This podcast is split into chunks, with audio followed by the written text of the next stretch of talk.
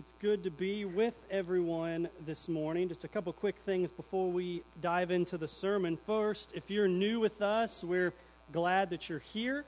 Uh, we'd encourage if you're new and want to get connected with us, there's a there's a welcome a white welcome table right out in the lobby, and there's a little get connected card right there on the table. You'll grab that, fill that out. We have a gift for you, and would love to get you connected uh, and follow up with you. Um, and, and, jumping off of the sermon last week, last week we talked all about the life and the community of the church, and we launched uh, a vision for life groups here at Crossroads. And so if you didn't sign up to get connected to one, there are still sign-ups in the lobby. I truly believe this will be a way to, to grow as disciples in both fellowship and fellowship. So I would encourage you uh, to get signed up there as well. And so we're going to dive in, and we've been in a series all about the local church. We started by defining the church, considering what the church was, but then we looked over the consecutive weeks at what the church does. We looked at the mission of the church, that the church exists to make disciples. And then we looked at the life for the community. What does it look like for the church to be the church within the walls. We looked at the outreach and the inreach, but this morning we consider the upreach, the worship of the church. So find, if you haven't already, John chapter 4. John chapter 4. And this is really a famous passage where Jesus is talking to the Samaritan woman at the well. And Jesus has offered her living waters of eternal life, and he's exposed her adultery that She's had five husbands, and the, the man she's with now that she's living with is not her husband. And in this conversation, Jesus gets at the core of what worship is. So find John chapter 4. We'll read from verse 20 to 24. Our fathers worshipped on this mountain, but you say that Jerusalem is the place where people ought to worship. But Jesus said to her, Woman, believe me the hour is coming when neither on this mountain nor in Jerusalem will you worship the Father. You know worship, you worship what you do not know. We worship what we know, for salvation is from the Jews. But the hour is coming and is now here when true worshipers will worship the Father in spirit and truth. For the Father is seeking such people to worship him. God is spirit and those who worship him must worship in spirit and truth. This is the word of God. If you've been in churches very long, you know that worship is actually a very controversial topic for a lot of folks. Have you ever heard of the worship wars? You ever seen churches split over whether to sing hymns or contemporary music, whether to dress in suit and tie or come relaxed and as they are, or whether to have the lights on or the lights off. If you've never been in a church like that, that's really good. But some of us have been in places where this is a big deal. People get all worked up about all of these parts of worship. You'll hear one side say, well, if you want to reach young people, you need hip music, right? But then you'll have the other side that'll go, well, what about the transcendence and the timelessness of the hymns of the faith? And sometimes we act as if the date of the song is what somehow makes it a good song, or that the particular group that likes it is what's most important, while others simply want to do whatever the opposite of what their parents' church did. Some folks see an extreme that all they want to do is go to the other extreme, if possible. That's, that's just a little note about human nature. We're prone to extremes and to go into the opposite extreme of the one that we don't like. But there really is much more important questions about worship than lights on, lights off, what you wear, or what the date of the song you sang, what date it was written. There, there really are all, all sorts of side issues, but the real question is what does God want? The best question for us to consider is what does God want from our worship? And we'll come to find out that the lights and the clothes and the dates the songs were written really aren't all that important at all. But that God is something far deeper for us to consider when we consider worship. Consider first Jesus here shows us in John 4 that worship wars are not a new thing. He's actually speaking to a worship war that was going on in his own day. And we come to find out that this wasn't a war over worship style, over lighting. There's not a verse about lights and sound equipment in the Bible and whether to have them or not. But rather, we come that there are much larger issues at play. Here's our central point this morning God desires true worship. That's our point. God desires true worship. And in this passage, we get answers to five big questions that help us to understand what true worship is. So let's consider these five questions together. First, the big question what is worship? What is worship? Let me tell you, I, I just randomly went to my shelf, my bookshelf today, and I picked, or my bookshelf this week, and I, I pulled off about four or five books about worship and none of them actually had a definition for me. That was kind of frustrating, right? You're talking all about it, but you're not defining it for me. And I think that it gets difficult for a lot of folks because we often define worship by an experience. And worship is not defined ultimately by our experience, but rather worship is defined by God. One of the most fundamental truths we must recognize is that when it comes to worship, God sets the terms. And what does God's word say worship is? If we look at the Bible, there's two sort of different perspectives or different angles that it looks at. First, it tells us that worship is everything. And by that I mean every act done by a believer in Jesus' name, that is worship. And so you don't have to come here on a Sunday in order to offer a, a sort of worship to God, right? Look at 1 Corinthians 10:31. Look at this.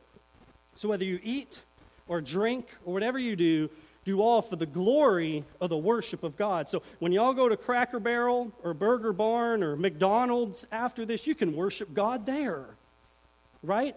If you eat or drink and give glory, worship to God, right? In one sense, worship is something we do throughout our whole life in everything that a believer does when done in faith.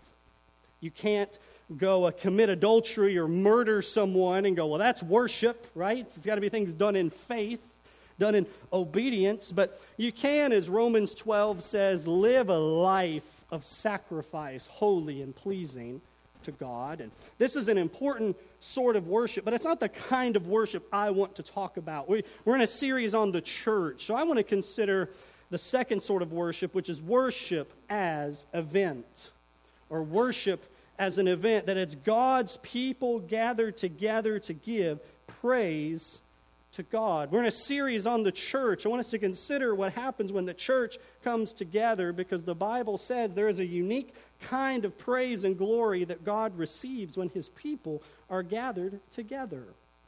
Worship refers to anything the church does when we come together that Jesus told us to do. Look at this in 1 Corinthians 14 26. Consider this. He says, What then, brothers, when you come together, so there's a coming together here, right? Each one has a hymn, a lesson, a revelation, a tongue, or interpretation. And he says, Let all things be done for building up. So that's a command to come together. Or Hebrews 10:25, which talks about believers gathering together. Look at this. Do not neglect meeting together, as is the habit of some, but encourage one another, all the more as you see the day drawing So here we have there's us gathered together offering praise to God even right now. This is worship. And I think this is the sort of worship John 4 is getting at. Yes, we can worship throughout the week in everything we do in praise and glory to God, doing what Jesus has commanded, but we also worship when we come together with God's people to do what he's called us to do. And with all this background, we can jump into the text and answer question two. So we've looked at what is worship. Now let's ask who can worship? Who can worship. And John 4 offers us this answer anyone who has trusted in Jesus as their Savior and their Lord. Those can offer true worship. Those are the ones who can offer true worship to God because John 4 reminds us that God doesn't play favorites when it comes to who from his people can worship him because worship begins with knowing God. Look at verse 22. Look at this. John 4, verse 22. Jesus says to the Samaritan woman, You worship what you do not know. We worship what we know, for salvation is from the Jews. So here Jesus touches on an ancient worship war that was going on between the Samaritans and the Jews. And friends, if you thought that modern worship wars were bad, the Samaritans and the Jews took it to the next level. There was, in the midst of all of this, all sorts of ethnic strife between these people, as many of the Jews saw themselves as pure and the Samaritans as sort of mixed or half breed people. But mixed into all of that prejudice, there were also religious issues in the day because the Samaritans saw themselves as the rightful people of God. In fact, the Samaritans even had their own Old Testament with Genesis to Deuteronomy that was edited to make them the heroes of the story. And this led both groups not to deal with each other and to worship in separate places. In fact, the Samaritans worshiped on Mount Gerizim, which was in Canaan, while the Jews worshiped in Jerusalem. You had separate houses of worship, separate places, and they didn't even mingle in lunch afterward. There was no mingling at all. Yet Jesus came to tear that all away. We know Jesus never sinned with human prejudice like the other Jews of his day, but rather Jesus would tell us that true worship is not identified by one ethnic identity or what worship what mountain they worshiped on, but rather any and all can come to worship the true God because any and all can come to know the true God. What ultimately mattered was one's identity as one of God's people, their knowledge of the one true God. And in this whole conversation, Jesus has been speaking to this Samaritan woman and calling her into relationship with the one true God. Notice what Jesus says back, John 4, verse 13 to 14. Look at this. Jesus said to the Samaritan woman, Everyone who drinks of this water will be thirsty again, but whoever drinks of the water I will give him will never be thirsty again. The water that I will give him will become in him a spring of water welling up to eternal life.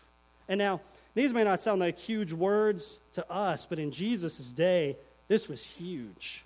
Even the Samaritan woman who was living in adultery, even she could come to taste of eternal life and worship God truly by grace through faith. Not through her own works, not through building her life up by the bootstraps, but through receiving God's grace through faith both could come to worship the true God in a true way on equal ground because both could know God truly. So, what does this mean when it comes to our worship together? I think this means first that worship shouldn't be divided by ethnic or cultural lines. Yet, sadly, it often is. And, and here's the thing God's church isn't meant to be black, white, Jew, Samaritan, or anything in between, because red, yellow, black, and white all are precious in His sight. And let me tell you this there are people in our world that the presence of different colors and cultures in their church would bother them. And let me say this if the presence of other cultures and colors in church bothers them, then heaven is going to be hell for them. Because, friends, heaven's going to be filled, we're told, with people of every tribe, tongue, language, and nation. People that don't look like you, sound like you, and have some differences in their life from you because Jesus died to, purchase, to purchase worshipers from everywhere, every tribe, tongue, language, and people. Look at John 4 42, the testimony of the Samaritan people. They said to the woman, It's no longer because of what you said that we believe, for we've heard for ourselves, and we know that this is indeed the Savior of the world. The world, friends, much larger than just America or just one segment of, of, of the South or one demographic, people. So, this means, friends, our worship, at least the basic elements of it, should be able to transcend culture without hindrance. It should be simple enough and clear enough that anyone can partake. Sure, if we were to be dropped into Peru today and worship with our friends there, we'd probably need translation. But, friends, let me tell you, language is a, is a pretty mild thing when it comes to worship. But would the rest of the stuff that, that we do in worship look familiar enough that we could go anywhere among any people and worship among them? I think we should ask ourselves these questions. It, are, how much of what we worship is defined by where we live, and how much of it is defined by what God has said? Because true worship crosses all worldly divides. Anyone can come to worship the true God because Jesus came and died and rose, that anyone could know the true God. And so in Jesus' day, just like ours, the people who worshiped were divided, but so were the places that they worshiped. Consider the third question. We've seen what worship is, who can worship. Let's consider third, where do we worship? And the answer here, as I said, is both everywhere and everything we do, but also with God's people. Again, I'm talking about the worship within the church. We can worship with God's people. Look at verse 20 to 21. Look at this. Our fathers worshipped on this mountain. This is the Samaritan woman speaking. But you say that in Jerusalem is the place where people ought to worship.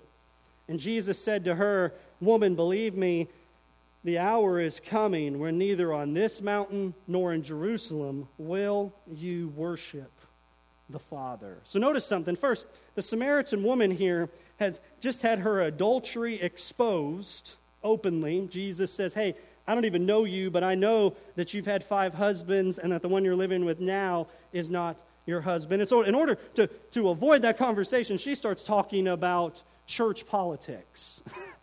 she just goes, Hey, let's talk about the place where we should worship instead of that. Friends, doesn't that sound a lot like many of us? We get confronted by something we don't like, and we're like, let's just change the subject to something a little more controversial. Let's talk politics. Let's not talk about me. Let's talk about politics or what the news said. And the woman even says, Jesus, why should I listen to you? You say we worship, that the only place for worship is in Jerusalem like the rest of the Jews. And yet Jesus comes to say something much different, much more radical. But we need to understand that this conversation probably seems strange to us.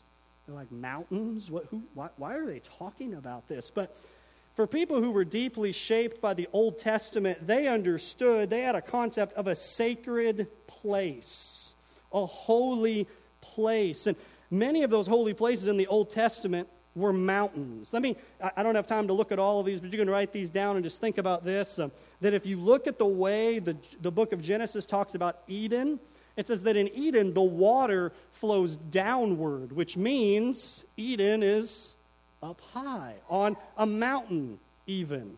Think about how Abraham and the patriarchs, we've been walking through Genesis together, right? And they worshiped on lots of mountains. In fact, Jacob worshiped on Mount Gerizim, which is actually right in the background of Jesus' conversation with the Samaritan woman, is Mount Gerizim, where Jacob worshiped. Mount Sinai, big deal, right? Ten Commandments come down, and even Jerusalem certainly wasn't on flat land in that day. Consider how even the prophets foretold that one day the house of the Lord would be glorified upon a mountain. And so I say all that to say it's natural that these people would think of mountains as a big deal and think of them as places of worship. And so, back in Jesus' conversation with the Samaritan woman, he says that an hour is coming and is now here when the proper place of worship will no longer be in Canaan or Jerusalem, but rather, verse 24, it will be in spirit and truth. It's almost as if he's contrasting the mountains, the place they worship now, with this place of spirit and truth. No longer the places of the mountain, but wherever spirit and truth are present, that's where true worship happens. Jesus is saying something scandalous in this day that a day was coming when they would no longer have their sacred space. Think about it. He says, even Jerusalem, where the temple is, a day's coming when they're no longer going to have to go in pilgrimage all the way to Jerusalem for worship. And this isn't the first time Jesus said something like this. He said it John chapter 2, just two chapters earlier, as he was cleansing the temple. Look what he said as he's throwing these people out of the temple, flipping over tables, running them out with whips. Look what he said. Jesus answered them, Destroy this temple, and in three days I'll raise it up. And John tells us, but he was speaking about the temple of his body. John is wanting us to see that Jesus is God's holy place. That Jesus is the true temple. We no longer have to go to Jerusalem and enter into a building to have access to God, but that Jesus has come and He is the way, the truth, and the life, and no one comes to the Father except through Him. That He is the true temple, God's holy place. He is where we come to worship God. And that by coming through Jesus, we're told that we're actually being formed into God's holy place as God's holy people. Look at Ephesians 2:22. Look at this. In him, being in Jesus, you are also being built together into a dwelling place for God by the Spirit. You see the temple language there? Built together, the dwelling place of God by the Spirit. And Jesus in John 4 is speaking in the plural throughout it, meaning Jesus is far is not primarily concerned about this one Samaritan woman's personal habits of worship. He's concerned about a lot more. He's telling us that as believers united to Jesus and indwelt by the Spirit, we are the temple. And when we come together, we become bricks of a new and better temple built upon Jesus as the foundations. Let me apply this to us. We must be reminded that the church is not the building, it's the people. That's what he's saying, right? The Spirit's going to indwell, and wherever the Spirit's indwelt, that's where the temple is. And the Spirit indwells us. But so many people use that, use that, uh, it's kind of become cliche at this point, right? That the church is the building, not the people. Some people use that and minimize the importance of gathering together. But that actually makes gathering together all the more important. Because we are still crossroads, even if we meet across the street or across town, because the people are here. The bricks are built together. If the church is the people and not the building, what does it say if we never worship together with the people? Think about it. The family reunion is still the family reunion, whether it's at Grandma Sue's house or Uncle Joe's house, but if you're not there, something's missing from the family reunion. You. Some of the family is missing from the family reunion. And Jesus has come and done what a temple could never do open wide access to the Father. Jesus died on the cross, and as he did, the veil was torn, and access as sons and daughters became ours. And he rose again so that resurrection hope might be ours. Worship is no longer defined by place, but by the people and by the one true temple, Jesus Christ, being who we worship through. We've seen the what, the who, the where, and let's go to the fourth. When should we worship? When should we worship? Before I give you the answer here, look at verse 23. Look at this. But the hour is coming and is now here when true worshipers will worship the Father in spirit and truth, for the Father is seeking such people to worship him. I'm not going to spend a ton of time here, but I want us to see that worship in spirit and truth, he says, is coming, and he says, and is now here. That Jesus is saying that the time for worship is not later and is not past, but is here and now. It is not later, it is not past, but it is always now. The time is coming and is now here. That, that sort of language is all over the New Testament that God's gifts are both already ours and yet not fully as they will be. It's here now. We can have access to God and yet even think 40 years after Jesus is saying these words in John 4, the temple in Jerusalem would be destroyed by the Romans. And friends, it's still not there. Think about this. The people would then have to worship in a new way. Jesus is saying that the time for worship is not later, it is not past, it is now. That no matter the culture, no matter the current events, no matter who you are, no matter who's in office, no matter whether whatever is going on outside of us, it says God is seeking people who will worship Him in the here and now. Friends, so many of us say, Well, I'm going to worship God when things are good. But then when things are bad, I don't, I don't know. Or, or I, have heard this from, from several young folks like, well, I'm going to commit my life fully to God and worship Him fully, but I want to have my fun first. Let me tell you something God the Father is seeking those who will worship Him in the here and now, not the later and when things look better, whatever that means. I want you to notice again verse 23 and 24. Look again with me. The hour is coming and is now here when true worshipers will worship the Father in spirit and truth, for the Father is seeking such people to worship Him. God is spirit, and those who worship Him must worship in spirit and truth. Do you see it? It says that true worshipers, those who know God, will worship. They must worship in spirit and truth. It's not an option for followers of Christ because worship is the language of God's people.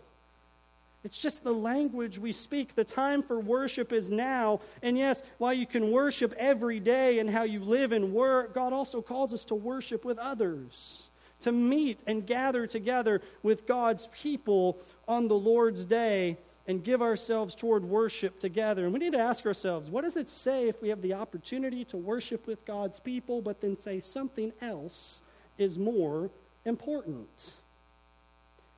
Because true worshipers must worship not out of convenience, but out of a deep conviction that this is what God has saved me and called me to do. Finally, I want to close by putting some flesh on this vision. The final question how do we worship? There's two sort of big principles, and then I want to get specific in five ways that we worship together. What does this look like? First, true worship is by the Spirit. True worship is by the Spirit. Look at verse 24. God is spirit, and those who worship him must worship in spirit and in truth. So, some, some say, well, hey, spirit here is a word for the heart, the inward part of a person, saying, hey, God desires authentic worship. And that is true. God desires authentic worship. But I think there's a lot more going on here that this spirit in your Bible, if it's not capitalized, should probably be capitalized in reference to the Holy Spirit working among us. In fact, the Holy Spirit is central throughout the Gospel of John. Look back with me, John 3, verse 5. Look at this. Jesus said to Nicodemus, the religious leader who came to him in the night, I say to you, unless one is born of water and the Spirit, he cannot enter the kingdom of God. Jesus says that it's the Holy Spirit that causes our new birth into the kingdom. And I want you to begin to notice that water and spirit are connected. Remember John 4 13 to 14? We read it earlier. The waters that sprang up for eternal life and we're actually told that that's a reference to the Holy Spirit. Look at John 7, verse 37 to 39. Look at this. Look at this. This is so important. On the last day of the feast, the great day, Jesus stood up and cried out, If anyone thirsts, let him come to me and drink. Whoever believes in me, as the scripture has said, out of his heart will flow li- rivers of living water. And look what John inserts for us. Now, this he said about the Spirit, whom those whom believed in him were to receive. For as of yet the Spirit had not yet been given, because Jesus had not yet been glorified. So John offers us some insight into Jesus' teaching. And he says, anytime we see Jesus talk about living or flowing water, he says Jesus is likely making an allusion to the Holy Spirit. That when he says in John 3 that we're born again by the water and the Spirit, he's talking about the work of the Holy Spirit in cleansing us and in recreating us. That in John 4, when Jesus offers living water that wells up to eternal life, that he's talking about, he's offering the Holy Spirit to you John 7, out of the heart flows rivers of living water. And this he said about the Holy Spirit, whom Jesus would send. So, worship must be by the Spirit. It, it is supernatural and therefore cannot be manufactured. Friends, you can manufacture an experience for folks. You can get folks all worked up about all sorts of things, but it's not true worship unless the Spirit is there. Friends, let me tell you something that you can have all the cool gadgets in the world, cool lights and smoke and all these things that can be good gifts. But Jesus says it's the Spirit that you need to worship. Jesus didn't simply say, though, worship is by the Spirit, but he said worship by Spirit and truth. Not just worship that is sincere, but worship that is guided by truth. And what is truth? Here's what Jesus said in his high priestly prayer before he went to the cross. He said this Sanctify them in the truth. Your word is truth. So Jesus says that true worship must be by the Spirit, and second, true worship must be rooted in the Word. It must be rooted in the Word of God. Let me say this despite what many people say, Spirit and Word are never opposed because they always cooperate together in our lives and in our worship. Here's what Jesus said John 6 63. Look at this. It is the Spirit who gives life. The flesh is of no help at all. The words that I have spoken to you are spirit and life. Spirit and life. His words are spirit and life. Consider Jesus' final sermon in the upper room, what he said to his disciples as he shared the Lord's Supper. Look what he said. But the Helper, the Holy Spirit, whom the Father will send in my name, he's going to teach you. He's talking to his disciples there in front of him all things and bring to your remembrance all that I have said to you. So, the source of the early apostles' teachings, and thus the New Testament we have, is the Holy Spirit. Why would the Spirit act separate from something He inspired and brought about? Worship by the Spirit is worship rooted in the Bible. And friends, there's a lot that can be said, but let me let me get specific. Let me offer us five ways that we worship together in spirit and truth. Here's five ways, and I'm going to go through these a little quickly, but think about this. First, in worship, we sing the word. We sing the word. So, most of us, when we hear mu- worship, we think music. And that's not entirely wrong, but that's not necessarily entirely correct. Because music, singing to God together, is part of worship. But I don't think that simply means that we should just sing anything. Believe me, there's plenty of songs that would not be appropriate for God's people to sing together. There's lots of songs, even on Christian radio today, or so called Christian radio today, that really has no place among God's people. They sound more like someone singing to their boyfriend than singing to their Creator. Jesus is honored with songs rooted in spirit and truth, sang with sincere hearts, but grounded in real, deep truth. Friends, it's not about one genre or one generation over another. So many people seem to think that, oh, well, if the song's newer, it must be better. Friends, Jesus was singing the Psalms, and those are pretty old. Nor is it all about the tone, as if somehow the Spirit moves better when it's a slow song versus a faster song. Consider again the Psalms.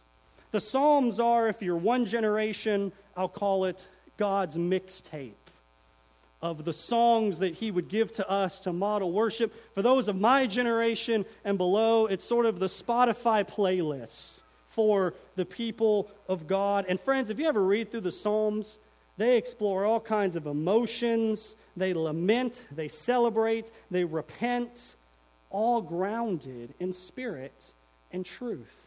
Friends, does our worship explore the full gamut of human emotions, reactions, and responses? That's the worship God would want. And when we sing, friends, God is our primary audience, but there is a secondary purpose, a secondary audience. Look at this in Ephesians chapter 5 verse 19. Look what we're told here. We're told to address one another in psalms, hymns, and spiritual songs, singing and making melody to the Lord with your heart, giving thanks always and for everything to God the Father in the name of our Lord Jesus Christ, submitting to one another out of reverence for Christ. So notice he says, we sing and we make melody to the Lord with our hearts, but we also address one another with them.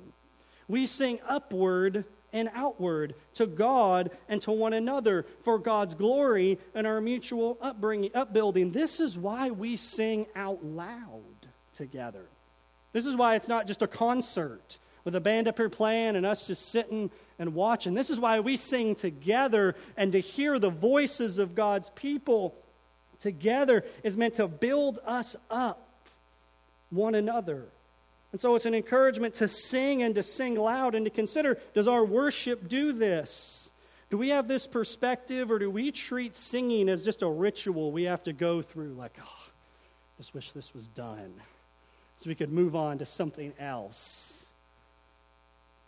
Friends, when we gather, we sing the word, but there's more that we do. Second, when we gather, we preach the word. We preach the word. I'm not going to spend a ton of time on this. One, it's a little self serving and two, you'll be here for six hours and you'll never get to lunch on time. So let me, let me be short with this. Consider what Paul says, 2 Timothy chapter 4. Look at this. I charge you in the presence of God and of Christ Jesus, who is to judge the living and the dead, by his appearing in his kingdom, preach the word. Be ready in season and out of season, reprove, rebuke, and exhort with complete patience and teaching. Oh, hear this. Worship doesn't end when the musicians sit down. This is worship right now. In fact, we're told that the King of Heaven is watching, and he's not just watching me preach, he's watching us listen to God's word together. And notice how he says preaching isn't meant to look the same all the time either. He says sometimes it's in season, sometimes it's out of season. Sometimes it relates to what's going on in your life, and sometimes it doesn't, at least right at that moment. He says to reprove, rebuke, and exhort. So sometimes the sermons rebuke, sometimes they encourage. And so that means if you're always leaving a church feeling good about yourself, maybe they're not preaching the whole counsel of God.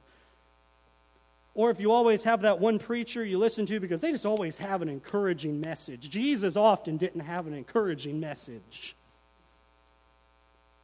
And sometimes sermons sting a little bit, and they're meant to do it for our own good, for my good, for our good as a family together, because the Word does the work in us. And he says that Timothy was to teach it with complete patience and teaching. If you could pray for pastors in your life, it would be to pray for patience and their preparation every week. Because let me tell you something your life will rarely be changed by one sermon, but over a lifetime of true, deep biblical teaching, there will be a true impact on you and your family for decades to come. When we gather, we preach the word. Third, when we gather, we read the word. We read the word. And friends, this is something absent in many of our churches. We've got the music, the guy stands up and he yells at me for a while, right? But so often, reading the scripture is given so little attention, and yet it's God's words that are inspired, not mine. It's the Spirit that breathed out this book, not my commentary. This is why Paul wrote this, 1 Timothy 4. He said this Until I come, devote yourselves to the public reading of Scripture, to exhortation, and to teaching. That's 1 Timothy 4:13. Devote yourselves to the public reading of Scripture. Just consider a few weeks ago when we were reading through those genealogies in the book of Genesis, and you wonder two things. One, how, do, how did he pronounce that? And two, what does this have to do with me?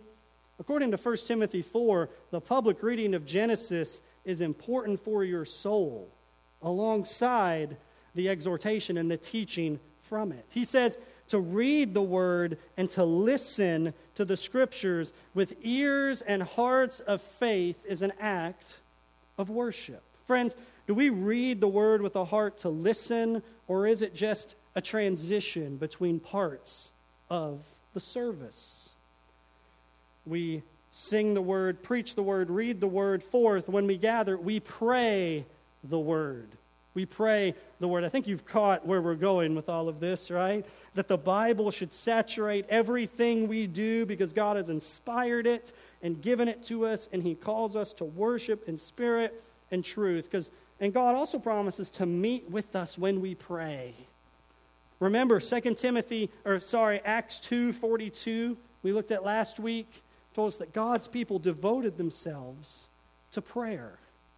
And what better to pray and what better to guide our prayers than God's word? Friends, the early church we see praying and believing God's words in the Psalms. And I'll say this church wide prayer is missing for us.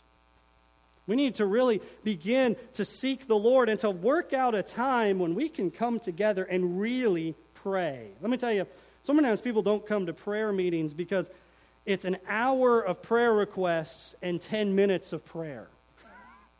Not the other way around. An hour of prayer, of really seeking God and seeking prayer that bends his ears because it's grounded in his scripture. And so, friends, we must give ourselves to prayer individually, in our families, and also as a church. And so we'll be looking for times for us to do that together. Finally, fifth, when we gather, we see the word. Now, you're going to go, what does that mean? What do you mean, see the word? Well, God's given us two things that are meant to be pictures for us of what the word's about. They're called ordinances, they're baptism and the Lord's Supper. They're meant to be, if you ever wanted to sort of put flesh on things. God says, hey, don't make images because one, He's made us in His image. Two, He's given us Jesus as His perfect image. And three, He's given us two pictures to consider. In baptism, we see dramatically displayed Jesus' death, burial, and resurrection, and also our burial and resurrection with Him. Look at this Romans 6 4. We were buried, therefore, with him by baptism into death, in order that just as Christ was raised from the dead by the glory of the Father, we too might walk in newness of life. Notice a few things. That baptism is meant to symbolize death, burial, and resurrection, and it's meant to be something that marks a believer. So there's two things I'll say here, and this will get me in trouble, and that's okay, but baptism is not something that we sprinkle onto babies. The Bible tells us it's something that believers are to go through being immersed and brought back out. And I could give lots more discussion on that, but I've definitely gone long enough. But I would encourage you that if you have not been baptized biblically as a believer, as a testimony to your faith, by immersion, that God's word would be calling you toward that, to consider that, to study that, to really make that a matter of prayer and commitment for you, to, to think through that and to, and to consider that because he says that this is done in order to declare to the world your death, burial, and resurrection. But he's also given us the Lord's Supper, a tangible way to declare that Jesus has died and through his broken, his broken body and his shed blood, we have life with God. He's the bread that we live as we eat and the blood that cleanses us. And that means, friends, I think we should celebrate baptism and the Lord's Supper as often as we can. Why would we deprive ourselves of God's word in picture form? Friends, we've begun taking the Lord's Supper monthly on the first Sunday of the month. And to be honest, we could consider doing it as much as we feel comfortable because it only becomes a vain ritual if we let it. Let me tell you, if we had a baptism of a new convert every Sunday, we'd never get tired of that. But let me just say this God calls us to worship Him and to give ourselves toward His Word. God is spirit, and those who worship Him must worship in spirit and truth. What about us? I want us to close with this. Worship is something that we're, as God's people, are to do, but also something the world is to look in on. It's meant to be strange. It's meant to be different. It's meant to be otherworldly because it's meant to be just strange enough to convict. Look at 1 Corinthians 14 25 in closing. Look at this. Peter or Paul here is talking about an orderly worship service. And he has all these things he mentions here about prophecy and tongues that are really a side point to what his point is, which is hey, when we come together in orderly worship, here's what should happen. Look at this.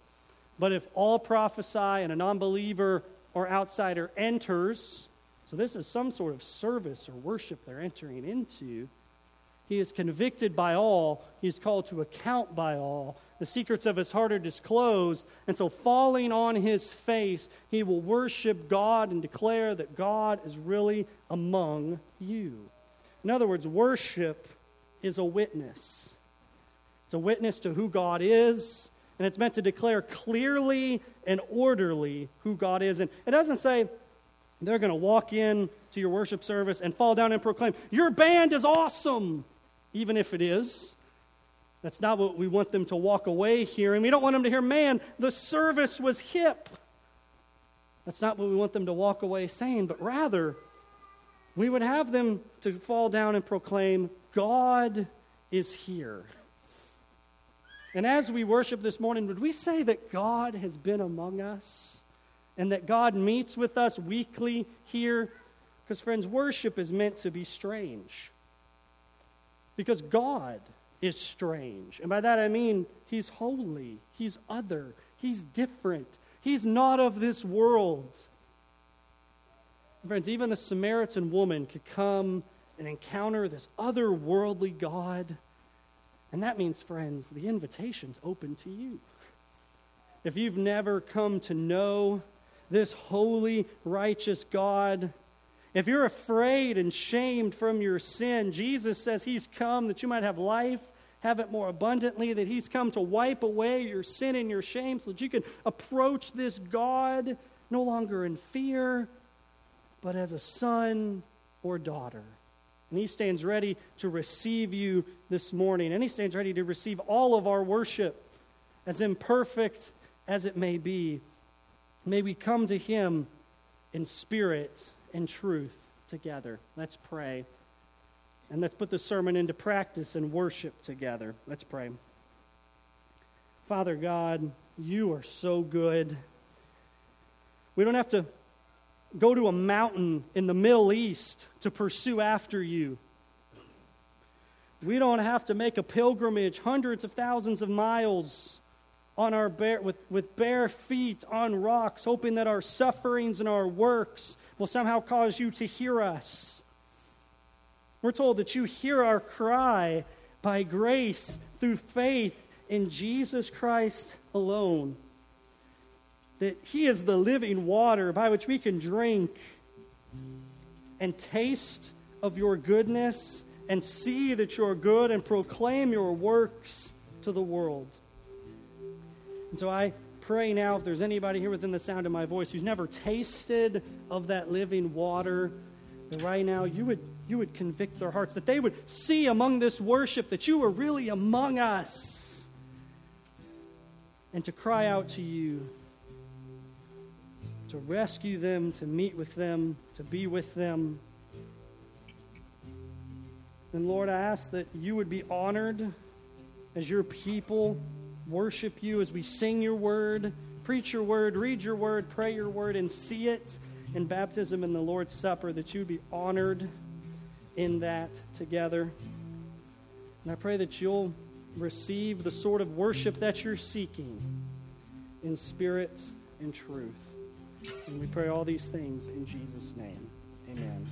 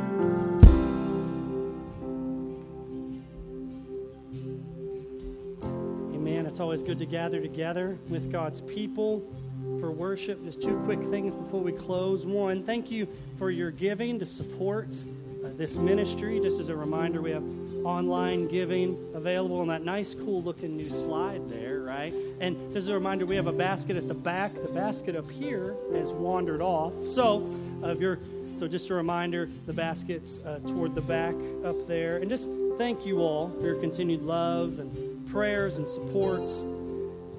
Looking forward to continuing to worship together. Again, if you're new, we'd love to meet with you, love to connect with you at the welcome desk, or just come up and talk to one of us. And we close our service with Romans chapter 11, verse 36.